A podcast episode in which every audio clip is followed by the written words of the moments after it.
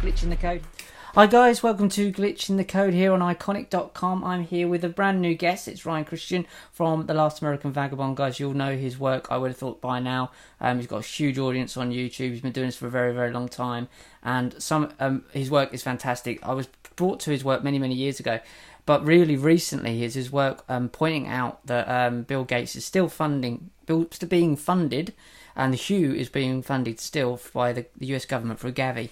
Um, this was something I pointed out when I was in the hospital at the time we were, with my partner, and when we heard the news that that, that Bill Gates was going to defund the World Health Organization. Straight away I went, no, he's not. He's just going to change the name on the check.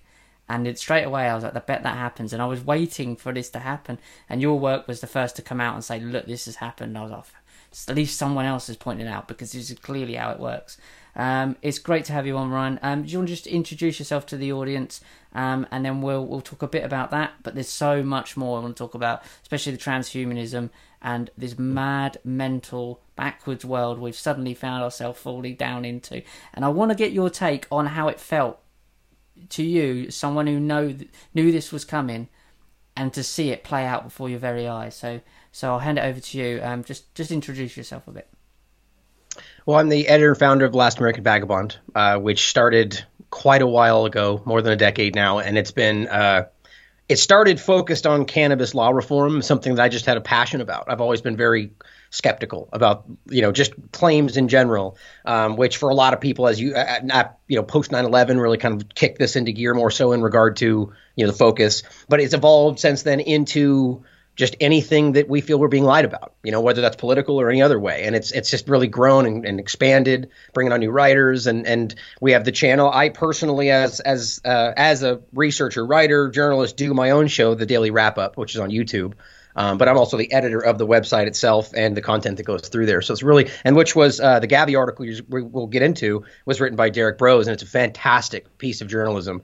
Um, yeah, and we'll definitely get into that because there's a lot to talk about there. But to, to your point, my – My take on this uh, as it developed was, I think, like a lot of the people, your, yourself included, when this was coming, when, you know, we've been talking about this stuff, not as definitive, not, you know, there will be a virus and Bill Gates will do this. But we've been saying, look, th- this is a clear pattern over decades, if not longer, of building the justification. You know, you can call it problem, reaction, solution, you know, the Hegelian dialectic concept. This, the, there's a lot of different discussions around it, but that they have been building and prepping us for certain things over a long period of time that we're now seeing brought to fruition.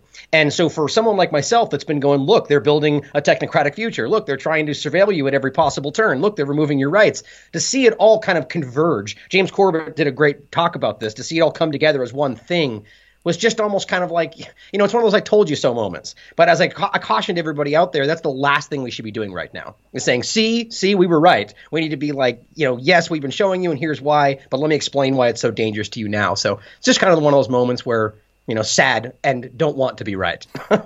It is, isn't it? We I've made a film called Primed for Panic, and, and it was with a lot of um, researchers, um, Um, such as, uh, well, not yourself, but the researchers that do this at the time when this actually happened in the U K on the twenty-third. I was away making a film at the time, and we, we covered it. And we all found, the researchers, that although we knew this stuff was going to happen, we were still almost like in a daydream. And we're only just coming out of it the last maybe six weeks of actually now, come on, we've told you. And then still people are still stubborn, and it feels like there's that wedge of, of the Karens in who don't want to believe it. Um, but there is that feeling still with me of a, almost a still bit of shock. Do you? How do you feel? Yeah, yeah, no, definitely. It's interesting. It's almost like you expect what we've seen before, right? It's this kind of, you know, they stick your toe in, oh, they're not ready, you know, kind of thing where we see it, it happens, they pull back a little bit, there's a justification, and the th- and the system marches on. And all the people who are eager to take any justification, we're like, see, see, they explained it, we're good, right? At this case, that didn't happen. You know, it just keeps getting pushed further, a little bit further. And we all know this, the, the boiling frog, the totalitarian tiptoe, that's what this is. We are slowly being turned up, except I argue now it's a little bit faster than they would normally do. And I think that's why people are so un- uncomfortable. And because, and I, I think it's because we're witnessing a sort of an end game move here that they're pushing in maybe before they were ready to do so. That's what it feels like. But I'm with you. I'm a little bit like not surprised, but just a little shocked at the fact that it's being so clearly it's it's taking place in such a clear fashion, flagrant, you know, right in front of your face, to the point to where we're now at a at a point where we're going, here's the science, right? Here is the actual evidence. Here's what they're doing. And they're going, that's fake news. I'm listening to this guy or this person, right? Whereas before it was more so like, well, here's this fringe discussion. That's conspiracy theory. You know, it's like the, like the mass discussion, for instance. We're looking at scientific studies that say one thing. I'm not telling you how to think, but how is that something that's being dismissed as fake news, right? So to your point, I'm just a little bit taken back at how willing people are to ignore what's right in front of them, which again has always been there, but to a really alarming degree today. Yeah, that is probably the biggest thing with me. Um, it's so, so blatant that they can't ignore it. They can't, they can only push it away by coming up with the most absurd things possible. And that comes back, maybe loops back round to the Donald Trump and QAnon stuff for me, is kind of the very, very emotionally driven. Yeah, yeah, facts, feelings now. It's just all on feelings, isn't it? Um, and as you say, it was, it, it was the point now where it's so absurd. Why do you think, I've had this discussion and asked this question of many of the people on this podcast, why are they speeding it up right now? Because it's gone from naught to one hundred, and they don't do this usually because they're terrified of waking people up. So they must feel mm. like an, an such an urgency that they're willing to bet and gamble and throw all their chips in in the next few years, because they really have. Why do you think that's happened? You know, it, it's hard. I, I can definitely give you my thoughts. Those, this is definitely, just be clear, it's definitely a hypothetical, you know, what I, my guess at what's going on.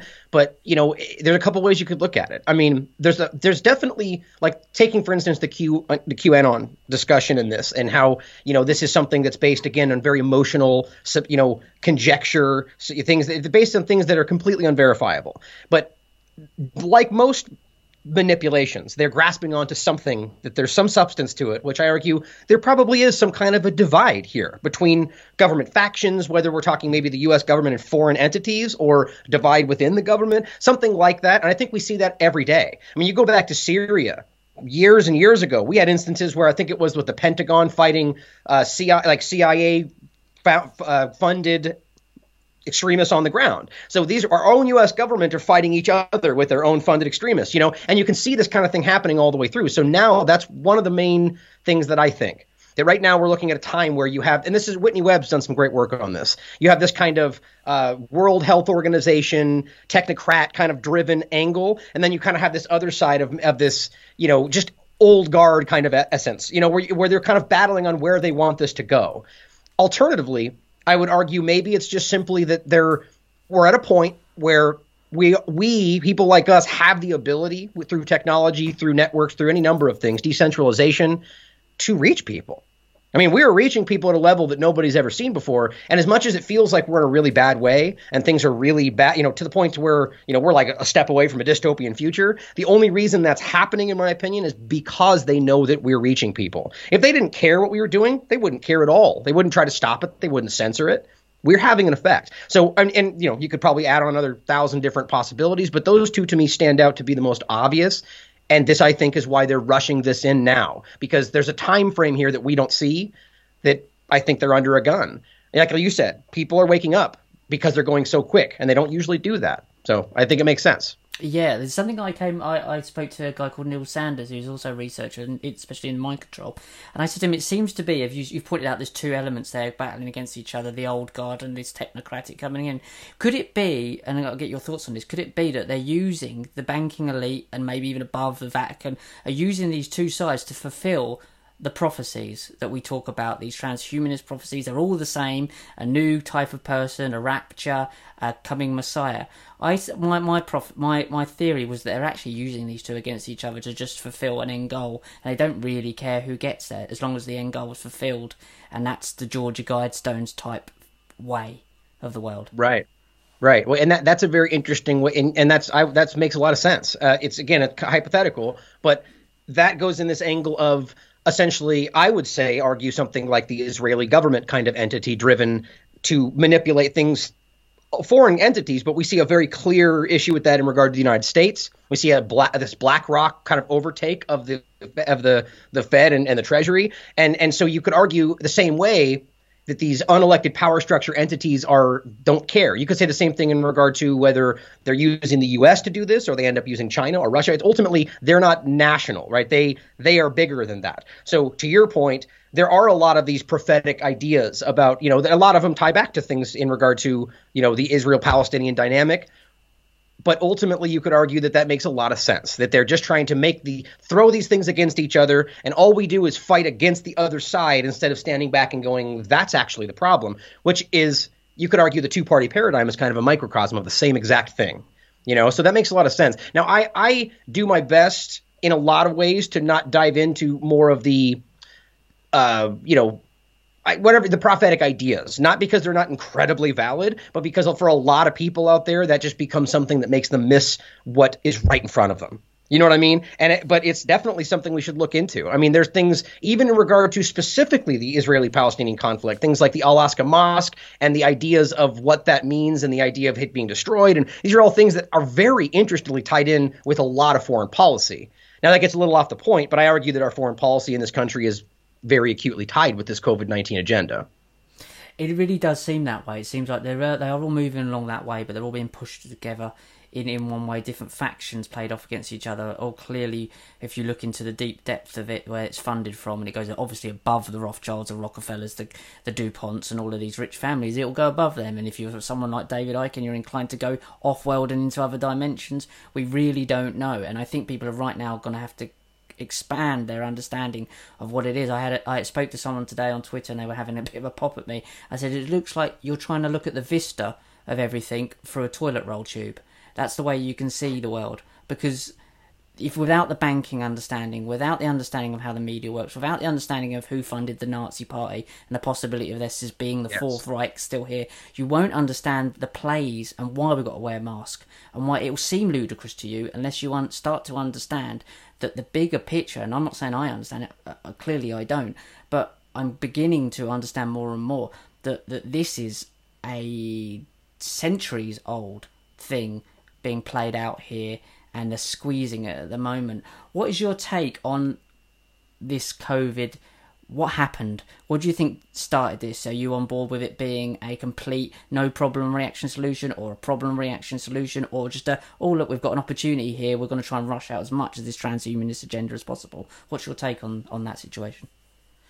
Uh, in regard to how it started, before before I get that, I want to take one more point on what you said before in regard to the BlackRock aspect and, and the financial aspect. And you're so incredibly right. And that's something I really want people – I'm sure your audience is – you know, for maybe my audience is listening. That's an incredibly important thing to think about, how this has been ongoing, which is why people like us are constantly pointing to it. That goes back all the way, you know, as far back as you want to go to these families, Rockefellers, Rothschilds, and their influence on either side of this dynamic and how they use governments to achieve these goals. Very, very important to this conversation. Conversation. Now, in regard to how it started, I definitely feel there's a lot, a lot of evidence that suggests, and this is my my conclusion based on the evidence, but I'm not saying this is the fact, that it seems most likely that this was something. I do believe that there's something, but I'm open to the discussion of the, the Kaufmans out there, the, the exosomes, and how maybe we just don't fundamentally understand what these things are. But I feel like there's something, some kind of a viral aspect that's circulating that is ultimately the product of some kind of manipulation, some kind of a bioweapon manipulation, something like that. Now, whether that was released, leaked, accidental, it kind of becomes irrelevant. Doctor Buttar, who I had on my show, said the same thing, that ultimately it doesn't matter where this started in regard – his point is it doesn't matter where it started. Ultimately, the U S government is at fault because it's their research, their funding, their drive, all of it. Right, including to the Wuhan lab and everything else, ties back to North Carolina University and on and on and on. So my ultimate take would be that this is something that was likely put out there, but maybe accidental. Either way, it was covered up and tried to put off onto China. Now, that's just a guess. Based on the idea and everything else, you could argue very clearly that we know it did not start where they said it did at that time, in China. Right? That doesn't mean it still didn't come from China, that it still didn't start there. But we have evidence coming from Canada that's saying that they have frozen waste samples from two thousand twelve uh, finding COVID nineteen, or rather SARS-C o V two, right? So this is two thousand twelve. But then we've got France, Spain, Japan, Taiwan. I mean, an unending list here of people that are saying two thousand nineteen, September, October. So the point being that this is something that's clearly being manipulated, and I think the uh, the objective there is to cover up the origin, which makes me feel very strongly that there's ties. I mean, the U S government stood up and screamed that it was China a month into this. Mm. And how could they possibly have known that, right? And then we understand the Fort Detrick aspect, that this this is a location that's had, you know, in general, their program for biological manipulation in this country, in the U S, they had three uh, one leak every three days for seven years straight. The C D C openly acknowledged that. That's that we're we're talking Ebola, coronaviruses, right? Specifically, and these are things that were, you know, and they acknowledged that. Then they had a leak around Fort Detrick months before this started, where they closed it down. They said it was national security and it was a bio leak, right? So why is that not relevant? And we have the cases that, around this area that were happening before we started. The, the, we saw the thing in China. They called it vaping issues, but they had the ground glass opacity in their lungs, which was supposedly very unique to COVID nineteen. There was also the nursing homes on the other side of Fort Detrick that had the same problem. They called that the common cold. I mean, how do you ignore such an incredibly obvious part of this? You know what I mean? And then you have the World Military Games and so on. But bottom line, long answer to your question is I definitely think that there's some manipulation and a cover up happening in regard to all of this. Right. That's but it's hard to know for sure. So if we, with that in mind, what could be so bad about coming out and saying, yes, this has happened. We were trying these tests out and an accident happened. Why can't that be just a, a valid reason for this happening? Mm, that's a good question. I mean, for, I think it's clear. If if you had a genuine entity, someone that was not interested in trying to achieve a goal, or they were just genuinely trying to do research, and that happened, and it got a lot of people sick, and they came out and said, we made a mistake, even in that scenario where they had the best of intentions, there'd probably be consequences for that. I mean, you killed, people died. So then you consider in a government a scenario where they're making vaccines when really they're making bioweapons, and then it leaks out, right? And then they, and then some, so there's an illegal act already. So the government, in every sense, is doing something that's against the law, even on their own terms. So there's no way they're going to come out and be like, "Whoops, we let that thing out," right? Because that's going to make them look bad. But then, even if they did say it was an accident, it still makes them look incompetent. It may, I mean, and that's something in particular Donald Trump will just not abide, you know, especially with the election coming up. But that applies to Obama and Bush and anybody else too. So I would argue, if that was the case, it was an accident. It was just because they were just, there's no way they're ever going to stand up and be like, we did this. But I also argue that the whole point maybe was to make it so they could blame China, right? Think about how this is, has gone out. I mean, think about all the effects from the from the trade that's been happening in regard to their livestock and all the different things that have affected in China. This has been a very catastrophic issue for China. And it was right at a time when they were acknowledged as the number one focal point of the U S government. I mean, especially seeing things like SARS and MERS and going all the way back and having people like uh, Doctor Francis Boyle, the drafter of the U S Biowarfare Act, openly saying that these things are bioweapons that were released on purpose. You know, so it's just there's a lot to take in here that people are choosing to ignore because one person in a government position says this is what's happening. That seems irrational to me. And I think it all comes back to your points there. We talk about China, we talk about Russia, we talk about the U S, we talk about um, Great Britain, which is far, it's got far more power than it should do for such a tiny, tiny slip of land. Um, and that goes all the way back to Rome and, and being New Troy and all of these things when you could look back into the esoteric understandings of this. But again, it seems to me that these governments are branch managers for a global corporation. What is your take on understanding, uh, what's your understanding of how that structure works? Mm-hmm, definitely. I mean, I've always kind of felt that. I mean, I, I say that in regard to the U, the U S It meant, these people are puppets. I mean, whether they even realize it or not. It, it, the, the U S, I mean, any government for that matter, I've always felt this way. I personally find governments to be the problem. That's a little bit ahead for a lot of people to, to think that we, you know, the idea that we need some kind of authority figure to tell us how to live our lives has become some norm in our society. But I definitely believe that all of these leaders, for the most part, not all of them, because you can point out how there's plenty of leaders that are going, it's seemingly going against this agenda, but most of them are influenced by whatever we're talking about. I mean, whether you can just make it surface level and say the U S government is marching around the world and toppling governments and using them for their purposes, or you begin to see the larger network, the picture of other governments being involved, or maybe even above that, which is your point, that there is a unelected power structure, right? This is what they've intentionally dumbed down today to almost mean like the Democrats in this country, you know, the deep state. And that's why they do that. But we, as we know, this is an unelected power structure, a shadow government, which you can see ties to all the way back to the Reagan administration, where they set up their continuity of government and had a, an actual live current a shadow government while he was president, which I guess just continued on, right? So that's a secondary government. These are things that you could talk about, like the intelligence communities and whatever. But all of these governments, I think, are being overtaken, influenced by this larger structure, leading to a larger end goal, right? And this ties back to all of these things. This is something that – this is why people try to make the idea of these agendas from the Israeli government or the governments working with them seem racist, even though you're talking about a government, because what we're actually talking about is a stated purpose of some kind of supremacist goal, some kind of overtaking and controlling. So it's world domination. I mean, just say, saying that out loud just sounds silly, but that's what these people are actively aiming toward, you know? And then you can get into the idea of, of the whole, you know, the, the Vatican, the Washington, D C, the, you know, the, these different power structures around the world that seemingly work together for the same agendas, yet they're not all controlled by the U S government, right? You just, the more you dig in, you begin to see the actual control structure, I would argue. But that's hard for people to wrap their minds around, especially when they're just stepping out of the mainstream media.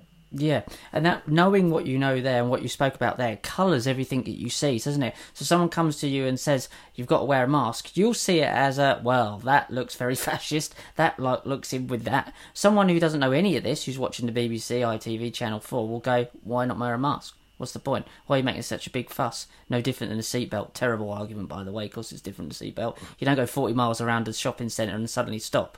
It's, it's, it's madness. But when you see things... It's almost like when they talk about reading the, the biblical text and that you read things in a different way. You get taught to read things. So understanding the conspiracies and the conspiracy theories and the conspiracy way of seeing the world, it gives you a different understanding of reading information and data, doesn't it? Oh, yeah. Oh, yeah. Well, I mean, how interesting is it that we are – this in and of itself is a clear example of social engineering. So if you ask anybody, do you believe that powerful people get together – and discuss how to better their situation? Do you think that powerful people co- come together and try to work out plans to increase their fortunes, right? Of course they do. Okay. But then when we say, well, do you think these people here got together to try to plan a way to benefit off the situation? Well, that's just a conspiracy theory. It's like, where's the disconnect there? Mm. We're all, I mean, conspiracy is a legal charge. I mean, there's a, it's nothing fake about it. People conspire. They come together to try to benefit themselves based on a situation. And in a lot of times, it's quite nefarious at the expense of other people. So when you try to make it to into some kind of grander image, they've been taught that that's, I guess, impossible or illogical. But how many times have we seen that exact thing? You know, I mean, I, we could go off examples, I'm sure, forever, right? There's plenty of historical examples of the thing that they said, that's not true, and then it turned out to be a massive conspiracy. You know, so where's the disconnect there? You know, why don't people recognize that this is happening? I mean, people conspire all the time. I mean, right now we're talking about different uh, – I mean, you, we could point out a Republican and Democrat individual in this country, but Gavin Newsom is a real focal point right now, where he is right now running by executive order. He's passing laws that have nothing to do with coronavirus, right? These people are actively coming together with their circles and saying, hey, how can we use this situation to benefit ourselves? That is a conspiracy. Right. So it's just, people need to recognize that. It's very clear and it's happening right in front of you. Yeah, and I think there is an element of not wanting to understand it. In the U K, the coronavirus bill got slipped through um, Parliament and for the House of Commons just got slipped under the door. And then uh, you still get people say, well, that wouldn't happen. It's a democracy. You've just seen mm. it that the opposite happen. And now you're denying the truth to yourself. Right. Is there an element of, I don't want to look at this because it's too big for me. Please just let me go back on the farm because I am... I don't. I can't compute it. Yeah, that's. I mean, that's a, the perfect analogy is the mass discussion. Then, you, since you, you mentioned that, is that it's the same thing that I'm. I mean, I made the decision on my last show. This was. I mean, I'm just. I can't just keep banging my head against the wall and keep doing show after show about this because I mean, the science, in my opinion, is astronomically clear. And and the point is that you show them this. I mean, one of the most recent ones I did, I did a show that was like three hours long. I went over probably forty different studies from nineteen eighty-one to two thousand twenty from the N I H, from the C D C. All of them finding that there is not enough evidence to suggest there's any reduction in transmission for medical, N ninety-five, cloth, anything. Now, I'm not even telling people you need to think a certain way. Why is that not relevant? Why is that not part of the discussion, right? And in this, and, and the ultimate idea is that they're telling us that this, this, they're they're just they're basically saying this is the case. Masks don't work. Or, I mean, excuse me, the masks work and you have to wear them. And I stand up and go, here's the study from C D C from May two thousand twenty that says that's not true, and I'm fake news. Right. So it's, it, there's a disconnect there between the reality that they can stare at the studies. The most recent part of it was there, there was five studies, all from the N I H, from I think two thousand four all the way to two thousand twenty. every single one of them found evidence of actual health effects of these masks. And this is before it was actually politicized. I think the two thousand four one was like, okay, we have a, a different study we're doing, and sometimes they have to run on the treadmill with a mask, and we want to find out whether that's dangerous for them. I mean, the fact that they would even ask that question shows you that there's a val- validity to it, yeah. right? And so they do the study, and they find out, well, sure enough, low, low blood oxygen level, he has headaches, he's passing out. That's an N I H study, two thousand four given. But then you can go to the one from two thousand twenty, finds the exact same thing. And yet we have videos. I just saw one today. Be, uh, the New Yorker posted a video. Here's a doctor running a mile with a mask to show that it doesn't hurt you. It's like, so what? So you're going to give me this emotional article from a mainstream article saying, here's a guy who says something. Right? That's what that boils down to. Yeah, he's a doctor, but there's it's not a study. It's one person, right? Maybe he felt bad but didn't say anything. I mean, it doesn't matter. Here's the science. They don't care. No. It's crazy. And you mentioned blood oxygen level there. Now that keeps popping up time and time again, and everything I'm looking into is blood ox- oxygen levels. We, from the research that we've just done, we've just finished a film called Unnatural. It's about five G and, and um, E M F millimeter waves. Um, mm. And we know from the blood studies that sixty gigahertz, it affects the blood oxygen level in the body, which will make you get flu-like symptoms, tired, and we're all exhausted all the time, lethargic and easy to manipulate. Now it keeps coming back to blood oxygen levels. If you're popping a mask on and it's affecting your blood oxygen levels, you're in five G or even four G light, a wave soup is going to affect your blood oxygen levels. And I guarantee anyone listening to this, you will feel more knackered than you probably felt ten, twenty years ago. And that blood oxygen level is something that needs to keep an eye on, because to me that's an attack on our immune system. And this keeps coming back to um what I believe is the real purpose of all of this is an attack on the human immune system. The human immune mm. system, to me, is makes us Superman. We're Superman. We're, we're a super race, and I believe that this other race, these other elites, don't have the same immune system as ourselves. What that might sound completely out there, but if you're inbreeding in bloodlines and you possibly were from a different type of race, and there's a whole the Anunnaki thing, if you want to go further back. If do you believe there's a different type of person out there? My partner's got, um, she's got, um, she's got recess negative blood.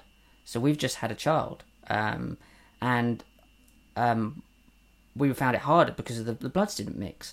So there are other blood types out there. Do you believe there is another blood type race, and possibly these bloodline leaks may be of a different blood type to us, and therefore the immune system is something they're very envious of? It's a big theory, but I just want to get your take on it.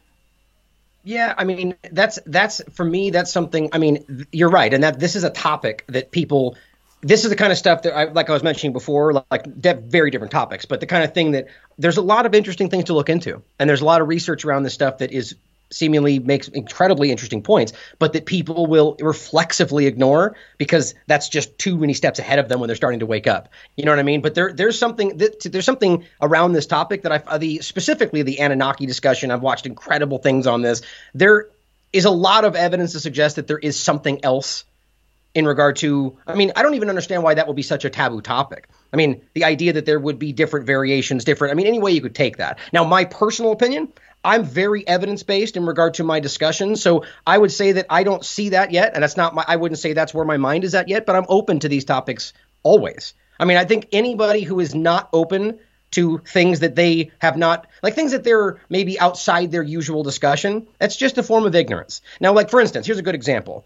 The the a long time ago, I did a video in regard to the flat Earth, make a discussion saying keep it was basically it was something about investigating flat Earth, uh, an exercise in keeping an open mind, and the whole discussion was about not entering a, a, a discussion or a, a, a research project with an already preconceived idea. So if I go into it going, well, this is obviously fake, but I'll look into it. You're going to find out that it's fake because that's where your mind's at. Mm-hmm. The point is to look into these things with an open mind and be open to different possibilities. I mean, how many times throughout history have we been told something's a fact, common sense, and then years later we find out, oh, we were totally wrong on that, you know, and then we change our mind, you know? So things like this are interesting, and I argue this specific topic will become more relevant as as we progress as a species, as we progress on the path that we're on right now, in fact, you know, this technocratic revolution. So I, that that's an interesting thing, but evidence-wise, I would have to say I'm not sure. I'm in the middle.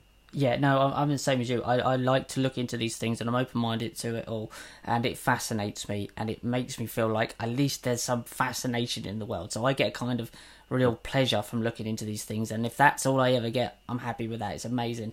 But this brings me back to what seems to be happening. Bill Gates connected to the eugenics. Um, Planned Parenthood, his dad was head of Planned Parenthood. Um, we know that they're a eugenics family. I mean, they're I think they're cousins of the Rockefellers, if I'm if I'm right. There's a cousin connection between Bill Gates and the Rockefellers there. There is a genetic um, eugenics culling of the world thing going on here. So Um, what is your take on why eugenics is so important? And then we go back to the Third Reich Nazis, and Jim Mars said in his incredible book, The Fourth Reich, they never went away. They went into big business, and they went into big pharma, they went into big tech, and that to me hits the nail on the head. I feel like they're coming out of the shadows now. Um, I feel like they've always been there. The, the Germ- Germans were defeated at the end of World War Two. The Nazi Party was never defeated. They were imp- they were brought in and spread out. What is your take on that that theory that we could be seeing? Yeah, it's interesting. I mean, there's a lot of different ways to go in that. I mean, the, the Rockefeller thing is really interesting because that's a great point to make, and that people, few people know is that, first of all, the Rockefeller family, John D. Rockefeller in general, these are hardcore eugenicists, right? These are this is open, right? The idea that there's a superior uh, species, race, you know, society group, whatever you want to look at, and this is the idea, and you could decide that based on characteristics of a person. And that's crazy. I mean, really, really, at the end of the day, this is a supremacist mentality. And that that's that's a common practice. And we find this connection to the Gates mentality, the Gates circle. You could argue that doesn't necessarily mean that that's what they believe. But then you look at the the actions that they're taking today. You know, the focus on contraceptives, the focus on on any of these kind of ideas that are not actually making, for instance, in Africa, why aren't you, you know, as opposed to bringing fresh food and water and and, and, and infrastructure, here's here's condoms and and. And vaccines and, you know, these things that have been shown to increase, to decrease the population. And by the way, that's something that is a stated purpose of the G- Bill Gates and these different mentalities. You know, people argue he doesn't mean to kill people, but how else do you look at that? If your stated purpose is to drop the population, either way you're doing it, that's a eugenics mentality. I mean, this is the whole thing. And so this all circles back to the same idea that these are now exactly where they're doing it. Exactly the same mindset and the plan. And for your point, the idea that it crossed over and really never went away is incredibly relevant to that. And you can look at things like you, I think you briefly mentioned before, like Project Paperclip, you know, these different ideas where the, these Nazi element was brought in to the inner circle. Now, you could argue that's because they had something that they could use, but you could also argue that there's a, a level of infiltration there and influence, you know. I mean, you could even go more current. The things like uh, the the Epstein blackmail sexual network kind of idea. And I've often pointed this out. The same kind of idea you're you're not talking about there, but you go back to, say, like the Prohibition era, you can clearly make you can clearly see a transition in the same kind of idea where they went from being more mafioso criminal mentality to maybe actually transitioning into the government themselves, you know, and this this is the same kind of idea where you see this transition over. And now, how I mean, how difficult will it be for these people to actually start conducting themselves as if they were the government? I mean, it's not that difficult, right? And we can see these governments today are pretty damn criminal, right? Their actions. If, if this if this was a mafia group, a mob group, and you know the U S government and their actions or whatever government you would look at, and they weren't a government, and they were doing things like the governments are doing. Marching over and, and overthrowing countries, murdering people and stealing their resources, saying, hey, you got to pay us or we're going to come over there and make things tough for you, right? These kind of ideas, assassinating people because they don't like them. They would. This is a criminal organization, but because you're put under the auspices of government and fighting for freedom, it suddenly becomes okay. Now, when you look at it in that way, you can see very clear correlations, connections, similarities between what they're doing now and the kind of mentality you saw all the way back then. You know, that we're superior, that we're better, that we need to remove this entity because it's making all of us worse, right? At that time, think about what they're saying about Iran and about all of it, Palestinians. I mean, it's it's exactly that. Yeah, yeah, there is an element in there. And one of the things that popped into my mind is, is biometrics, um, nano nano chips, mm-hmm. um, and getting your biometrics out. We know Bill Gates has already got a patent on a basically rat, rat in a wheel using your biometrics to power um cities. It's it's madness. And guys, this is true. He's patented this te- this idea, if not the technology already. Um to me, if you if you try and try and connect the eugenics to the biometrics, is there an element of the biometrics of looking at people and feel it's trying to find a certain source within the people that they want to keep around or eradicate? So they know through your D N A and your biometrics literally whether you are a worthy or useful person to themselves. What was your take on, on that concept and that theory or idea? Yeah, I mean, I, I I wouldn't even argue that's much of a theory. I mean, that's very clear. I mean, look at look at what what is biometrics, right? I mean, you can even see the images where it takes the different points on your face, you know, it becomes like a, a, an angular kind of graph of your face. I mean, that's exactly what this eugen – remember the old – pin things they put on your head, and they, you know, put your on your lobes, and they they oh well, your head's too wide, so you're stupid, right? I mean, that's that that's basically what it boiled down to. And it, you could argue that what they're doing with this is the same idea, where your biometrics are now electronically being gauged and finding out, oh well, look, these people have certain characteristics, and then they cross-reference that with what you're posting on social media and your beliefs and what you things you've expressed before, and now suddenly they got a clear picture that you are an undesirable. Right. However they want to look at it today, whether it's because of breeding or maybe because of, you know, however, there's any ways you could take it. But that's what is happening.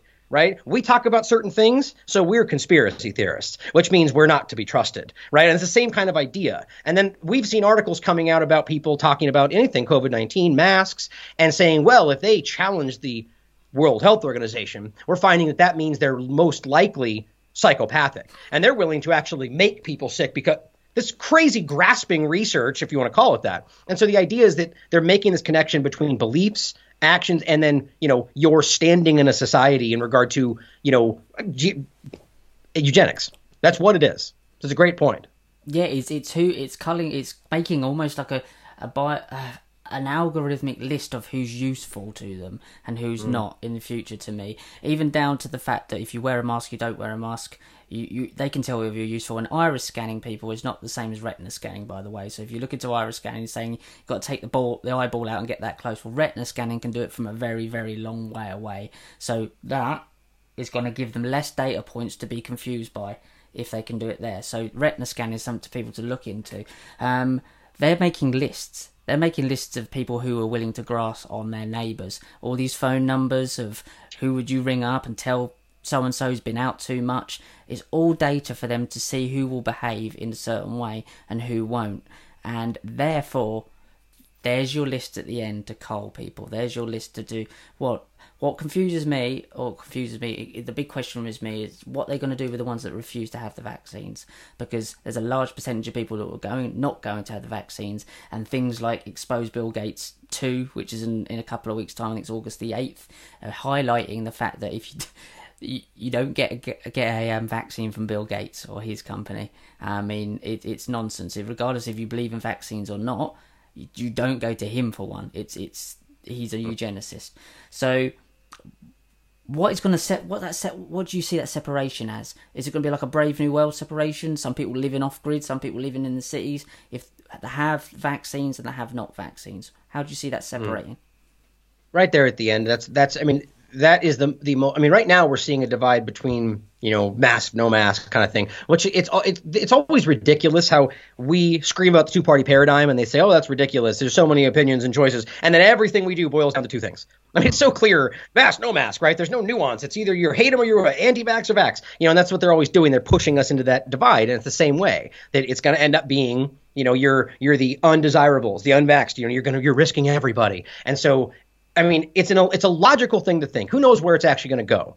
But if you extrapolate the, the actions that have been done and the and the, the intentions around this, you could very clearly see an actual like divided society where it's like, well, we're acknowledging that you guys are a risk to us. So it then is logical to assume that they'll say, well, we have to separate all of you if you're refusing to get a vaccine. Or at the very least, you'll be separated because you won't be able to go in all these places that we are able to go in. So they'll naturally segregate themselves. You know what I'm saying? And this is this is it's they're creating exactly what you're talking about. And it's, they can act like, well, we didn't do it. We offered them the vaccine. Right. It's, it's, it's, a, it's a way of creating the same thing instead of them rounding people up and putting them in areas, allowing them to think it's their choice when really they're creating a situation where they don't have any choice, which is the point. And I like that you mentioned the idea of rounding people up, because this is something that uh, it, the same thing going back to Reagan and the continuity of government. This was a documented plan. And right now I'm blanking on the actual name for this list. I have art, we have articles on the Last American Vagabond, but during their continuity of government planning, they had a list documented of hundreds of thousands of Americans. I mean, I think even at that point it was even millions who were considered the people that would be grabbed if we were in a situation where – so to be clear, the continuity of government plan is what would be enacted if they were in fear that they, they would lose control over the country, right? They have to continue to maintain continuity of the government. That's what it's about. And so on that, they would say – and they're in that position where they have to lock down and hide – they would say, here's the list of all the people that are most dangerous to us. And it's all the people that are challenging the government, all the people like us that are standing up and going, well, you should be able to think for yourself. So right now, they had a list back then millions of people. Imagine what it's like now, right? People like us that are willing to say, hey, you should be, you know, shouldn't be doing this, or you should be questioning this narrative. If they got to that point, that would be the case, because they would just, I mean, think about the things that they've done now that are only justifiable, if you want to use that word, because of fear and coronavirus. Things that would have never been able to just happen without some kind of process. You know, same thing. We're in danger. The government's about to end. Everyone gets rounded up that are speaking the truth. Scary times. It is scary times to be talking about this stuff. And, and I mean, we, I work with David Icke quite a lot. You can't get much bigger names than, than David Icke. And then these guys over here, you've got your Alex Joneses and, and then all of us guys that kind of doing the stuff on the day to day that not not um I mean, you've got a very very big following, and some guys out there like We Are Change, Dan Dix, have done incredible work through the years, and they're getting chucked off the social media. But that was always going to happen, wasn't it? That was never really a big shock to me. I said to Jay at Iconic, when we built Iconic and launched it in November, you need your own server, because come early next year you're going to get chucked off Vimeo where you're keeping all your videos. And exactly the same thing happened. Um, how do you see the future of your own work and what you're doing, and where do you see, are you looking for a new home for your work? Are you thinking of going out in the, into the world physically doing it, writing books? How do you see getting your message and your ideas and your concepts out once the YouTube cull comes completely, which I feel like we probably all realise it's coming? Yeah, I definitely, I mean, I'm, I, I'm at a point where I feel like it's right around the corner. I'm getting videos knocked down and censored every other day, it seems like.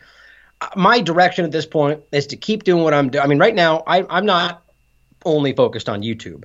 The, the thing is, a lot of people who only watch on YouTube, they see it on YouTube, and they feel they just kind of, I guess, make the decision that that's the only thing I'm doing. When in reality, everything I do when I'm streaming is streaming to five, six or seven different platforms at that moment. So YouTube is only one of them. Yes, it happens to be the place where most people are, which is why we still do that, you know, is to reach the lost people. Otherwise, what are we doing? But I'm going to continue to do what I'm doing. I'm going to continue to broadcast wherever is available, whether that ends up being one, two, three, you know, radio, podcast, you know, whatever it ends up being, I'll continue doing this show. Now, on the note of, you know, w- when this gets the, the hammer drops, I'm gonna, the only thing I'm going to say right now, because I can't get into too much detail, is that right now I'm involved in working on something that is another kind of, you know, alternative, if you will. So you know, it's great to see things like iconic dot com, which I'm, you know, hopefully I can get involved in as well. Yeah. But there are new things that are coming, and things just like your platform. Then that's that's the solution. Right? We should be leaning into these alternative platforms. And by the way, that doesn't even mean just go to iconic dot com and nowhere else, right? Go to iconic dot com, go to D Live, go to Rockfin, go to these new places, use them, and branch out everywhere. Get to the point to where YouTube is, is it's another platform, right? It's not the place, it's just another one. And the moment that they drop off because they're censoring and they're pushing mainstream media, well, we have a thousand other platforms that we're all using. That's what we need to do. Right. So my point in saying that is that there's something else I'll be talking about in the, probably in the next so many weeks, months. But it's it's something that we should be focusing on. Alternatives. That's fantastic to hear as well. I mean, that's why we started this in the first place. Was two reasons: to keep David's work going, keep David's message going, because obviously he's getting older, he can't tour now with all this nonsense. He can tour, but he's, there'll be a point where he can't and he doesn't want to, and he's older.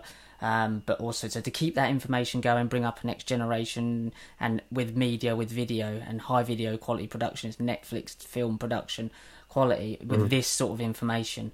Um, but also, do you are you concerned? My only concern is we'll end up in an echo chamber of just talking to mm. each other and sharing information, right. And almost you'll end up with a Brave New World situation again. You'll have your technocrat, everybody living in the system, believing that one version of the truth, the Bible truth, the their gospel truth, and then we'll be over here with our truth.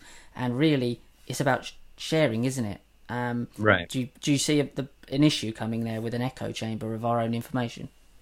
I think that's always an issue. That's an omnipresent issue, right? I mean, that's all. That, no matter where you are, there always is the developing issue of whether or not you're open to other perspectives. And I think that's where people like you and, you know, are we're open to that, right? We are open to other people's perspectives, even if we disagree with them. So I would argue the solution to that is to make sure that plat- whatever platform we're talking about, if, you know, in control of it, essentially, if we, from your angle or somebody else's, to allow other people who are challenging what you believe to be the truth, as long as they're doing it in a in a uh, condu- uh, um, uh, constructive way.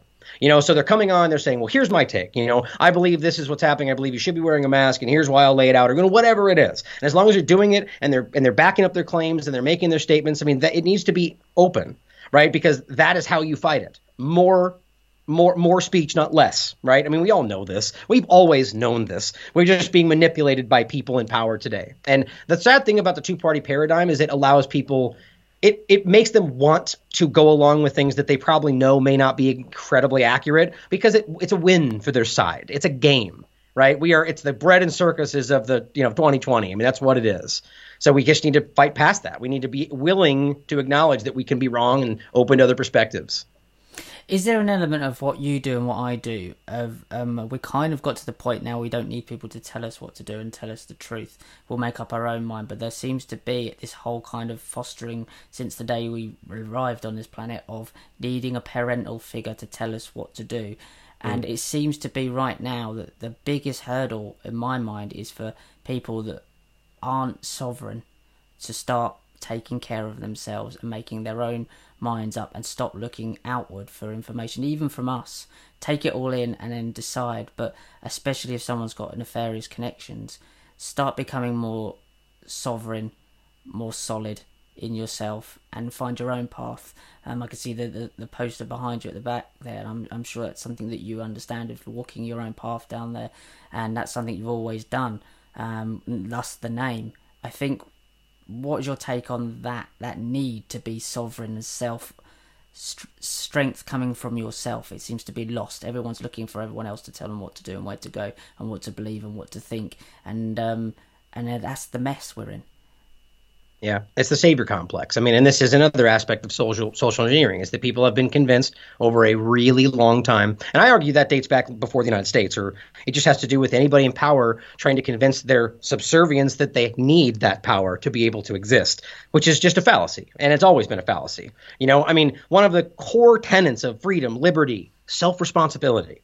We need to be able to own our own choices and then own the consequences of those choices and not blame people around us, which is the that's the only thing it seems our governments can do today when they make a mistake. Well, that was because of China or Russia or blah, blah, blah. You know, own your real leaders own their choices and their consequences of those choices, you know. And so when we get to this point where we're in this situation now, you need to not look to somebody above you to tell you what to think. You know, now is the most important time in the history of, of the planet, it would seem, to actually think for yourself. And the same with, with the science discussion. You know, don't go to an article that says, here's what the science says. Go look at the science. You know what I mean? Like do, do, I said the other day, they're dribbling things out for us to look at. You don't need them. We don't need them anymore. Go to it, right? I mean, they're, that's the thing people don't understand about mainstream media today, is they're just pumping out things they're getting from Reuters, mm-hmm. from A P, from Associated Press. You know, you as an individual out there can have exactly the same access and the time that they do to the information flow. You know, so what we need to do is take that responsibility on ourselves, realize that it may take a little more work, but that's what the cost is, right? Self self-responsibility. It's important.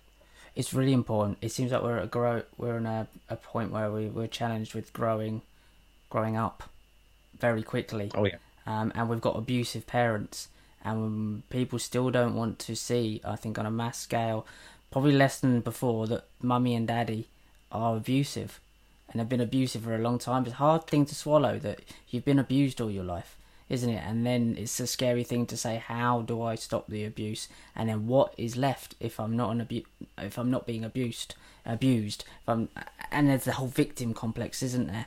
Um, yeah. There, That's really interesting. The cult, I've talked about that before, the, the idea of like a cult. You know, we, we've seen this on movies and whatever else, on, you know, real, you know, Dateline or whatever, that somebody on a cult, you know, is it will actually fight to the death to defend their captor because they're so brainwashed. And finally, you know, years later, they come around and go, wow, I, I can't believe I was doing that. Like that person was abusing me, you know, and this is the state we're in right now. And you're right. I mean, why do we think that we need some higher power to tell us? And in this regard, I'm talking about a government, right? Why do we need an authority figure to tell us what we need to do? That's it, there's no logical reason for it. The actually only thing that we say is, well, because there'd be chaos without it. Now, why do we think that, right? What chaos do we see around the world?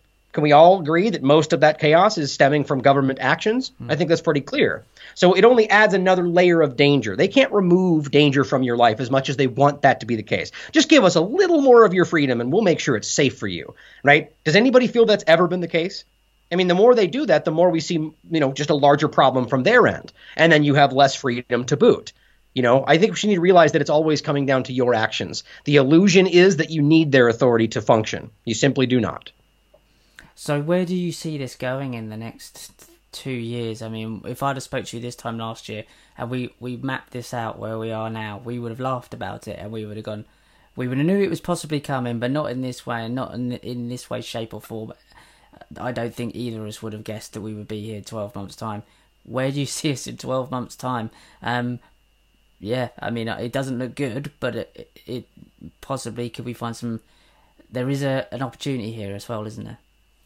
Yeah, I mean, that, that's a good way to put it. And that's always what I try to, you know, try to give it a little bit of a, a silver lining here, is that the only reason we're in such a dangerous way, like I said before, is because we're able to actually accomplish something right now if we would just see past the illusion in front of us. And I mean that with the two-party in particular. You know, if we can just realize that we're not the problem, but that the person fight making us fight is ourselves. That's they're the, the entity making us fight ourselves. That's the real problem, right? And that's the opportunity here, is we need to stand back and realize that we have been fooled this whole time.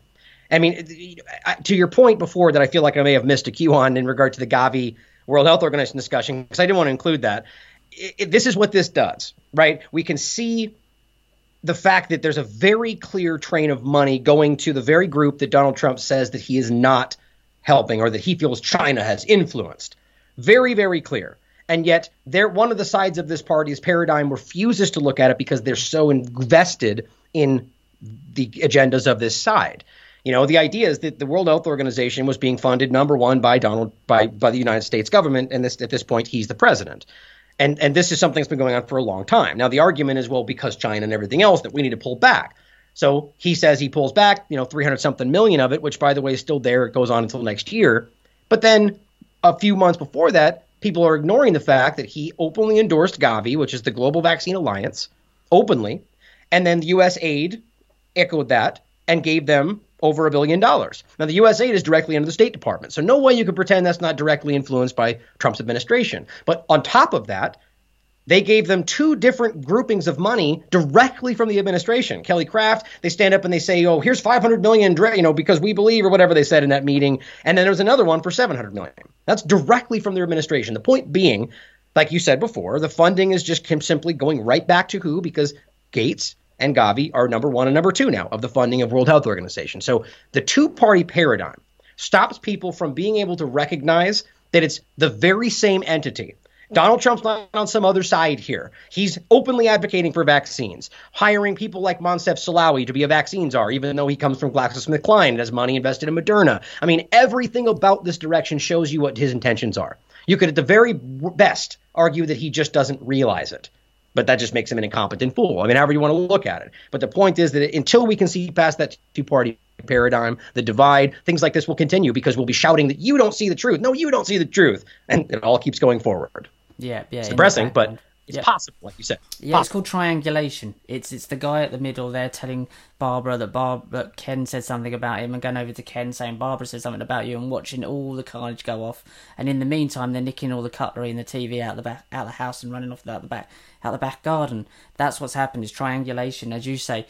Um, Gavi was a subsidiary. It was started by the by the Gates Foundation, um, and also they're connected to AstraZeneca, um, AstraZeneca, if you want to call it that, um, in, which are connected to Imperial College. And I mean, even Imperial College collected the data from NASA's um, exploration of uh, Saturn. I mean, it's bizarre when you start to look, and then it goes into Satanism and Saturnism. Um, Donald Trump and the, the Trump administration are funding the, the World Health Organization, even blatantly, until, as you say, it still goes on to next year. So it's going to cover the vaccine, even if they cut it off dry. It'd still cover the rollout of the vaccines anyway. But they're not even doing that. They've just they've just put it round a, a different way. So now the government are sending the money to, to Gavi, and Gavi are funding who? I mean, it's it's nonsense, and it's so blatant. And I've tried to explain it to people who are very pro-Trump and this QAnon thing, and they won't have it. And they, they grasp onto the smallest thing, like um, Robert F. Kennedy saying that he got some tweet wrong wrong way round. Like, he said that he got it wrong way round in the tweet, but he didn't say that, that he's not funding them. He's saying he got some of the specifics yeah. wrong. Um, I actually I actually think that that was a, a lot of pressure. I think that there's a lot. I mean, I was a little disappointed by that response, only I because I feel, I feel like there's a lot of uh, a lot a lot of of uh, whether you want to say anti-vax or just open to, you know, nuance within the discussion, who support uh, Robert F. Kennedy for obvious reasons, but are who also very strong Trump supporters. So he got a huge pushback from that. And so I think he was a little bit swayed by that. But at the end of the day, I did multiple videos as well as, as, well as Derek walking through the basic things that they were claiming weren't accurate. And it's it's I mean, it's it's fundamental. It's very clear to see. I mean, think about the fact that it was went from, what, three hundred something million to now well over two billion. That is going to World Health Organization, whether through Bill Gates and Gavi or not. So it's just it's a it's a it's a bait and switch, which was what they took issue with, was the title I chose for that. Bait and switch, because that's what it was. I mean, whether it happened right afterward or not, or that Trump did it himself, the title was one hundred percent accurate. So it's just frustrating. But even people like that can be swayed by politics. It was absolutely spot on.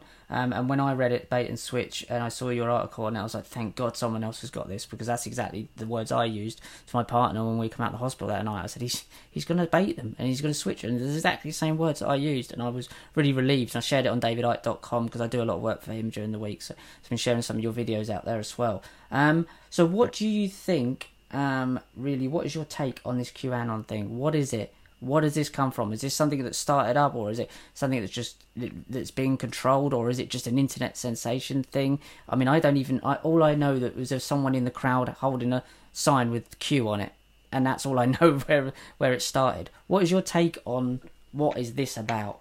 Is it... Well, it's it's a really interesting, and, and it's been a long time. I've been following this since the moment it started. Um, this started, you know, Follow the White Rabbit, and this whole, there was a person named April LeJune that was doing this really early on, and it just kind of disappeared for some reason. But it's always from the very beginning been based on. I mean, I was open to. I mean, I'm you know, I'm open to anything. I'm open to consider and entertain anything until I can see one way or the other that I feel like it's, you know, valid or not. And so we were following this, and this looks interesting. And who knows? Maybe there's someone in the government who's leaking things out. And, and you know, which was not exactly how it started, but then it became this very clear Q board and the different leaks and drops and everything. And in the beginning, it was very anti-establishment, very challenge the government, that, you know, two-party, none of it matters, right? And so everyone's going, okay, well, this seems interesting. Like, we can all, we, if we all can agree that it's neither party, then this could be positive. And then there was a very, very clear deviation into very hardcore Republican, pro-Trump.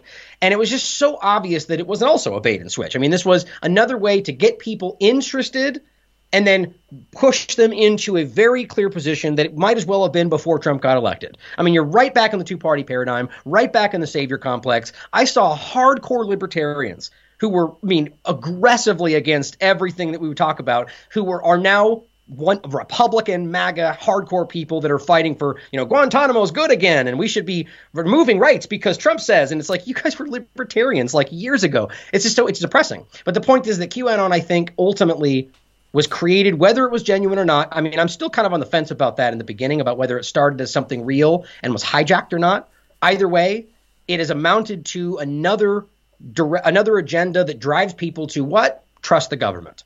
Just like we're seeing on the other side. Now, people – I've seen some people attack this as being um, a lazy comparison, but I actually don't think so in regard to why, why, how I'm going to make it here in regard to Russiagate and QAnon. Now, I think the one, they're very different things, but you'll notice they came up at the same time, right? They both started around two thousand sixteen, Trump and all this different – you know why I think? Because there was a huge anti-establishment mentality at that point, and they needed to work them back into the system somehow. So they gave the right QAnon. They gave the left Russiagate. Now, what do what do they both objectively do? They drive them to trust at least a part of the government. On QAnon side, you have them trusting the white hats, right? And it's all oh, the Republican Democrats on this side. They're the bad guys. On the other side, you've got them trusting the intelligence community because Trump is a Russian asset, right? So either way, you've got them simply trusting the government, and it drives them back. And now we're seeing them basically meeting behind, you know, the extreme left and extreme right are basically meeting in the back. They're basically gone to the same point, you know, and whether they feel like they're arguing with each other, both trying to get you to trust the government, you know, and that's what's so crazy and alarming about it is we're finding ourselves in a position now where, as you've clearly seen, you got people at both sides, Russiagate and QAnon, who are willfully ignoring things that aggressively challenge their entire sentiment, and they just don't care. Right. And that's that's the real problem. But I think you asked another question there, and I might have missed it in my bloviation. No, no, no, no. I think that's, that's a great a great answer, because it pulls them back into the game, and as long as you, you're in the game, you're playing by their rules regardless of which side you are. And I explain it this way: is it's like managing um managing Manchester City Football Club and Manchester City Reserves, and if they play each other you still win because you manage both teams. It doesn't really matter, and yeah. therefore leapfrog the government and even the individual governments around the world and look into finances. Who finances these governments? We know they're the banking families, and then look into where they're coming from. You've got Sabbatean Frankism, you've got the um, Bavarian Illuminati. It goes really, really into esoteric teachings, and that's what they need to people need to look past. The government, it's a, it's a shit show, quite frankly, and that's what it is. But while they got people in the theatre watching the show, they can bring new characters in and out, in and out. But as long as the, the audience turn up, they'll keep running the same plays. Then the audience need you know, to leave. Just leave the theatre. Yeah. I had I had a, uh, I forget who I saw this from, but it's a very a very good, the great way to look at this is that in any circumstance, QAnon or otherwise, if they get you asking the wrong questions, they really don't care what answers you find, right? So if you're operating within a false paradigm and you're and you're trying to seek out these answers and you put things together and suddenly this diagram makes, oh my God, it's all put, it all comes together. You know, if you're starting from a false place, those are false answers. It doesn't really matter. So that's what Q and all these things are. So you need to, you know, you need to broaden yourself for those out there. But the problem is, it's like any other manipulation; they don't want to hear that. But hopefully, I think that's what we do, right? If you, if as I say every day, if we can just reach one more person, just one more person is going, okay, wait a minute, maybe I should ask. You know, that's I think we did our job. Yeah, did I can't remember who were the ones that wore the masks a few years back? I, forgot, I keep forgetting the name of that. Oh, uh, Anonymous. Anonymous. Do you think that was the same sort of play? I don't. I don't actually. Anonymous is still around. I mean, it's a very, it's a very different thing, and that's why I don't think it's the same. Because there was never. I mean, there is, a, a, I guess, a kind of a quasi structure. I've never been really in, immersed in it, so I'm not going to speak as you know that I'm super educated on it. I'm sure, and honest people that I, are friends of mine are probably mad that I'm misrepresenting it, but. It's it's something that was never really like, here's a leader and here's the group. People are popping up all over the place. As long that's why it says we are Legion. We are, you know, they're everywhere. You don't need to sign up. You're just you're part of an you know this anonymous that entity kind of thing. And there, but there are people that are leading factors in this. But if you you can see that there are people that tried to abuse the name who weren't really part of it or that kind of thing, doing it for wrong reasons. But they just quickly got ignored and pushed off because they're not they're obviously not fighting for, you know, they're fighting for a two party paradigm issue, and that's not what Anonymous is about. You know, and so it's really interesting, but that's a broad idea, you know, but I think at the end of the day, you can see that their actions have been directed at establishment, you know, at least the ones that I find to be legitimate. But it's just, again, it's just anybody. I, some guy could wake up tomorrow, put on a mask and do some kind of a hack and say that this was an anonymous thing. And it would go down as that because he said so, you know, so it's really a kind of a, a nebulous idea, but no, just to make, I don't think it's even close to QAnon. I think it's a more of a revolutionary movement within the kind of hacker community. That's fascinating to to see the difference and get your take on that because, um, yeah, they they they have this they have this kind of correlation. If you don't understand it, I don't understand much about about um uh, the anonymous stuff um because I didn't really look into it that much. But um, what I really want to end it with is how do you, if you want the listener to know anything right now?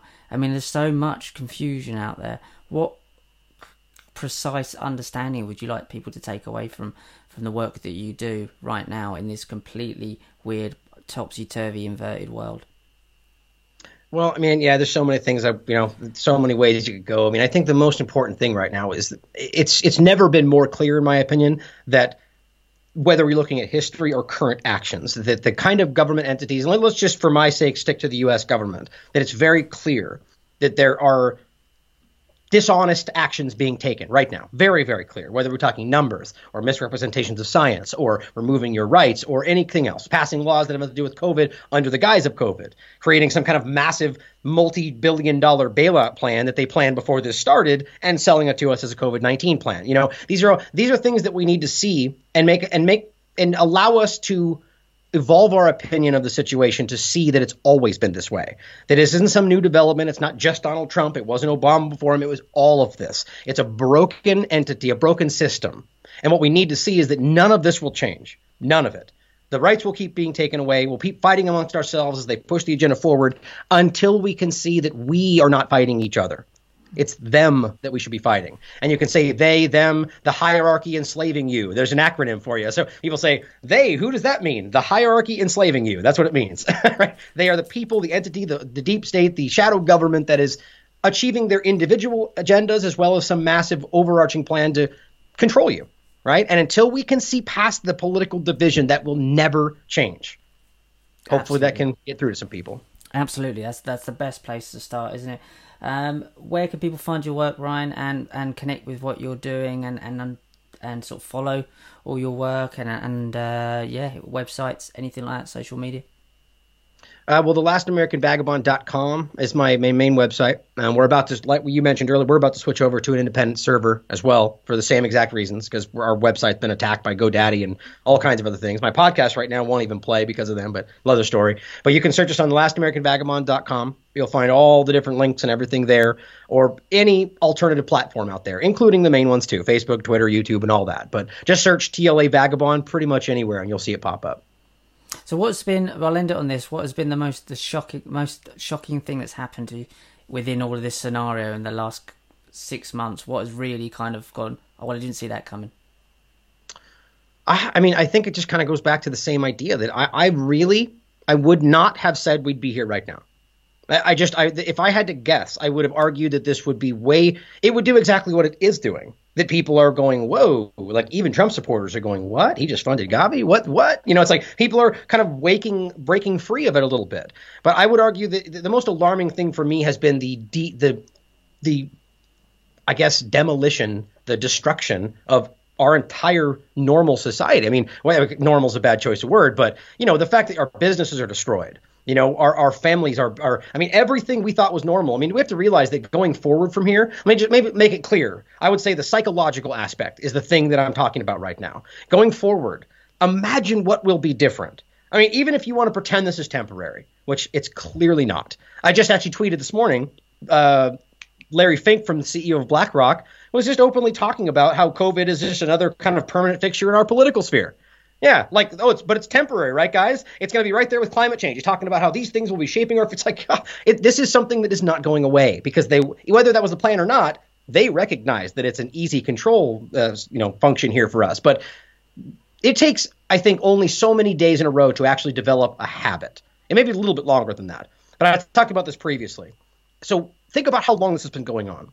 That we are doing things differently, our daily lives, the way that we get up, the way that we work, the way that we interact with each other. This will have lasting effects for decades. And and I, I mean, it's and that is crazy alarming to me. The lack of human interaction, the lack of contact, empathy, right? All these things that are going to be lost because of that. I mean, it's just that that scares me. And that's why I'm fighting so hard against this, whether it's mass or any of it, because I don't believe we should allow them to remove our humanity for their technocratic plan. Yeah, it's an abuse on a global scale, and it's going to have global, ever-reaching, decades-long fallout. Like all abuse does, it changes the person, and it changes the people, and it changes the shape of the world. And this has changed the shape of the world, um, for not for the good reasons, but it does mean that we have an opportunity, like anything, to get up, push on, and become something bigger, better, and stronger. And it needed to fall down. But it depends on what we build it back up as. And uh, we have the numbers. And that's always the biggest thing for me. We have nearly nine billion people on the planet now. And that terrifies the life out of them.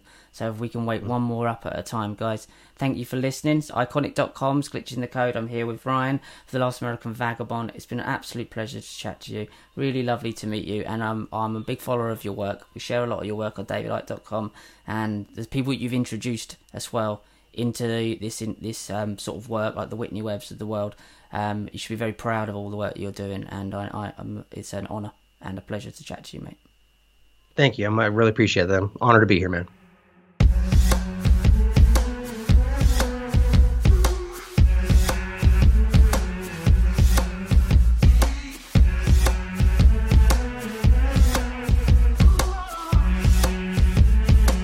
Hi guys, welcome to Glitching the Code.